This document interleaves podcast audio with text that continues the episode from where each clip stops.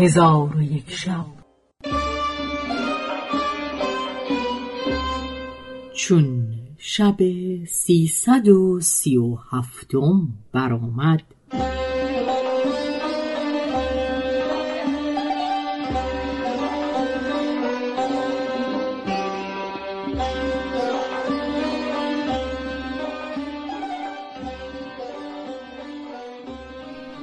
گفت ای ملک جوانبخت چون کنیزک سخن به انجام رسانی. خواجه گفت بنشین و به همین قدر کفایت کن. پس از آن خواجه میان کنیزکان اصلاح کرد و خلعتهای فاخر به ایشان پوشانید و گوهرهای گرانبها به ایشان ببخشود. ایها الخلیفه من در هیچ مکان خوبتر از آن کنیزکان ندیدم چون معمون این حکایت از محمد بصری بشنید گفت یا محمد مکان آن مرد یمانی کجاست تا این کنیزکان از برای من شرا کنی؟ محمد بصری گفت ایها الخلیفه شنیدم که خاجه کنیزکان به ایشان مفتون است و به جدایی ایشان شکیبا نتواند بود. معمون گفت از برای هر یک از کنیزکان ده هزار دینار ببر. پس محمد بصری شست هزار دینار برداشته به خانه آن مرد یمانی رفت. چون به نزد او برسید به او گفت خلیفه قصد خریدن کنیزکان تو دارد و شست هزار دینار قیمت ایشان با من فرستاده. تو از بحر پاس خاطر خلیفه کنیزکان را بفروش. آن مرد کنیزکان را به سوی خلیفه بفرستاد. چون کنیزکان به نزد خلیفه در آمدند خلیفه مجلسی لطیف از برای ایشان مهیا کرده با ایشان به صحبت و منادمت بنشست و از حسن و جمال و اختلاف الوان و حسن گفتار ایشان شگفت ماند و دیرگاهی خلیفه با ایشان شب و روز به سر می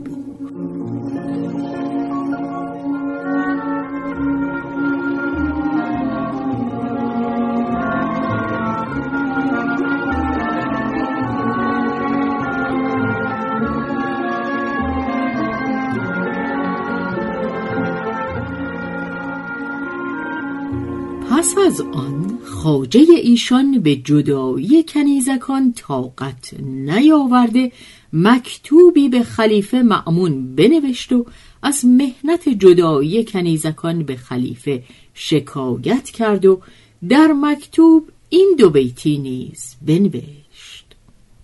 در فرقت آن شش سنم سیمین تن شش چیز جدایی بگزیده است از من. هوش از سر و رنگ از رخ و نور از دیده صبر از دل و طاقت ز کف و جان از تن. چون مکتوب به خلیفه برسید کنیزکان را جامعه فاخر پوشانده شست هزار دینار به ایشان بداد و ایشان را به نزد خاجه ایشان فرستاد. کنیزکان در نزد خاجه حاضر آمدند. خاجه به ایشان فرهناک گشت و با ایشان به عیش و نوش به سر می برد تا حادم لذات به ایشان بتا.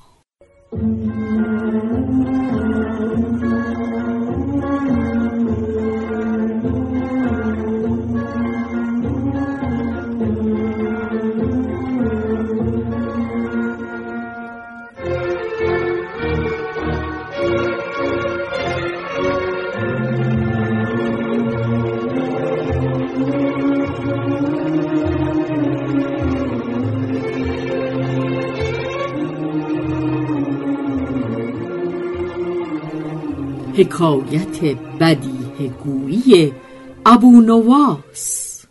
و نیز از جمله حکایت ها این است که خلیفه هارون رشید را شبی از شبها بیخوابی بگرفت و او را فکرت بزرگ روی داد.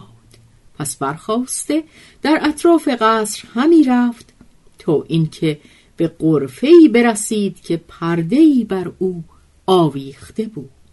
چون پرده به یک سو کرد در صدر قرفه تختی بدید و در آن تخت یکی سیاهی پدید بود که گویا کسی سیاه رنگ در آنجا خفته و در چپ و راست او شمها روشن بود. پس خلیفه او را نظاره می کرد ناگاه دید تاسی پر از شراب کهنه و قدهی بر آن نهادهاند. خلیفه را از این حالت عجب آمد و با خود گفت این شراب و شمع و تخت کجا و این کنیزک سیاه کجا؟ پس به تخت نزدیک رفت و دید که در روی تخت دخترکی خفته و گیسوان بر رو انداخته. چون گیسوان به یک سو کرد دید که به آفتاب همی ماند. پس خلیفه قدهی از آن شراب بنوشید و بر گل رخسار او نظاره می کرد. آنگاه سرپیش برده خال روی او را ببوسید. کنیزک در حال از خواب بیدار شد و گفت یا امین الله ما هازل خبر ای امین خدا چه خبر؟ این کار چیست؟ خلیفه گفت مهمانی است که در این وقت شب تو را رسیده باید او را تا هنگام سحر مهمانی کنی. کنیزک برخواست شراب پیش آورد و به بادگساری بنشستند و کنیزک اود به دست گرفته تارهای او را محکم کرد و بیست و یک راه بزد. پس از آن به راه نخستین بازگشته با نقمه های نشاتانگیز این ابیات بخواند ای که گفتی هیچ مشکل چون فراغ یار نیست گر امید وصل باشد همچنان دشوار نیست. خلق را بیدار باید بود زاب چشم من. این عجب کان وقت می گریم که کس بیدار نیست. نوک مژگانم به سرخی بر بیاز روی زرد قصه دل می نویسد حاجت گفتار نیست. چون کنیزک ابیات به انجام رسانید گفت ایوه الخلیفه من مظلوم هستم. چون قصه به اینجا رسید بامداد شد و شهرزاد لب از داستان فرو بست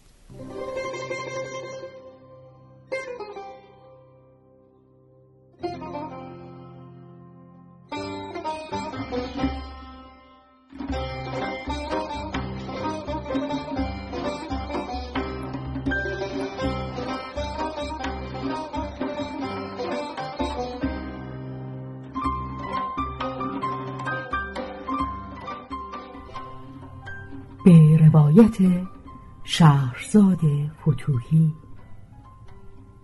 تنظیم از مجتبا میرسمیعی.